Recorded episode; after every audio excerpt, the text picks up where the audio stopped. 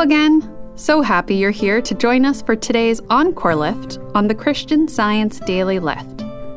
Sharing with us is Christian Science practitioner and teacher Ethel Baker. Ethel's from Buffalo, New York, and Boston, Massachusetts.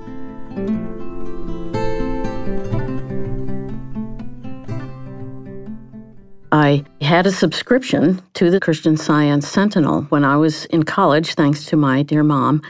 And I really loved it. I really read it faithfully. It was really a mainstay for me. In my sophomore year, I was in a dormitory situation and heard this big crack in the common room. And clearly, something bad had happened with somebody's bones. And it turned out to be this young woman, Sue, who ran into the lavatory and locked the door behind her and was crying and was very upset. And at the time, I was reading through the Christian Science textbook, Science and Health with Key to the Scriptures by Mary Baker Eddy, who discovered and founded Christian Science for the first time. And I was really deep into it and I was really loving it. And I just felt led to go to Susie and say, Would you like me to pray for you? And honestly, the next thought that came to me was, Are you crazy? You don't even know what you're doing. But I thought that was the right thing to do. And I figured God was going to show me what to do to help her. To my total amazement, she said yes and came out of the bathroom. And her arm was just hanging there. And I suddenly thought of the Sentinel. And I went into my room and I got a couple of copies and I gave them to her. And I said, Look, why don't you just read these and just take your time?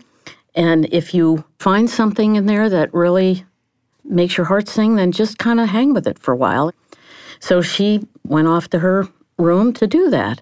And I, meanwhile, went back to my room and I thought, God, help me. I don't know what to do.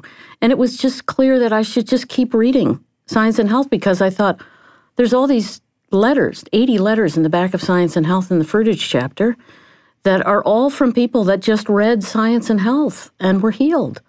And I thought, well, it's got to be just as powerful now as it was then.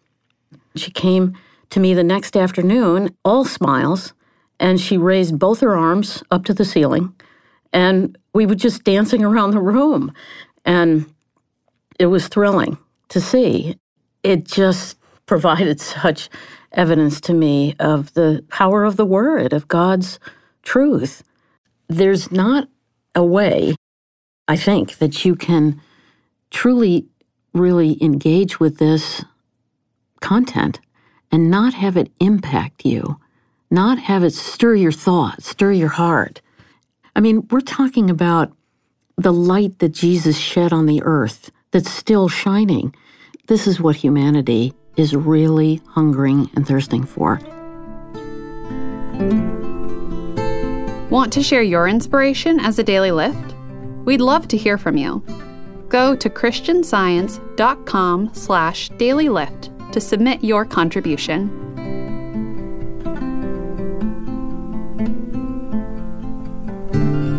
This podcast is produced by the First Church of Christ Scientist in Boston, Massachusetts, USA. Copyright 2024.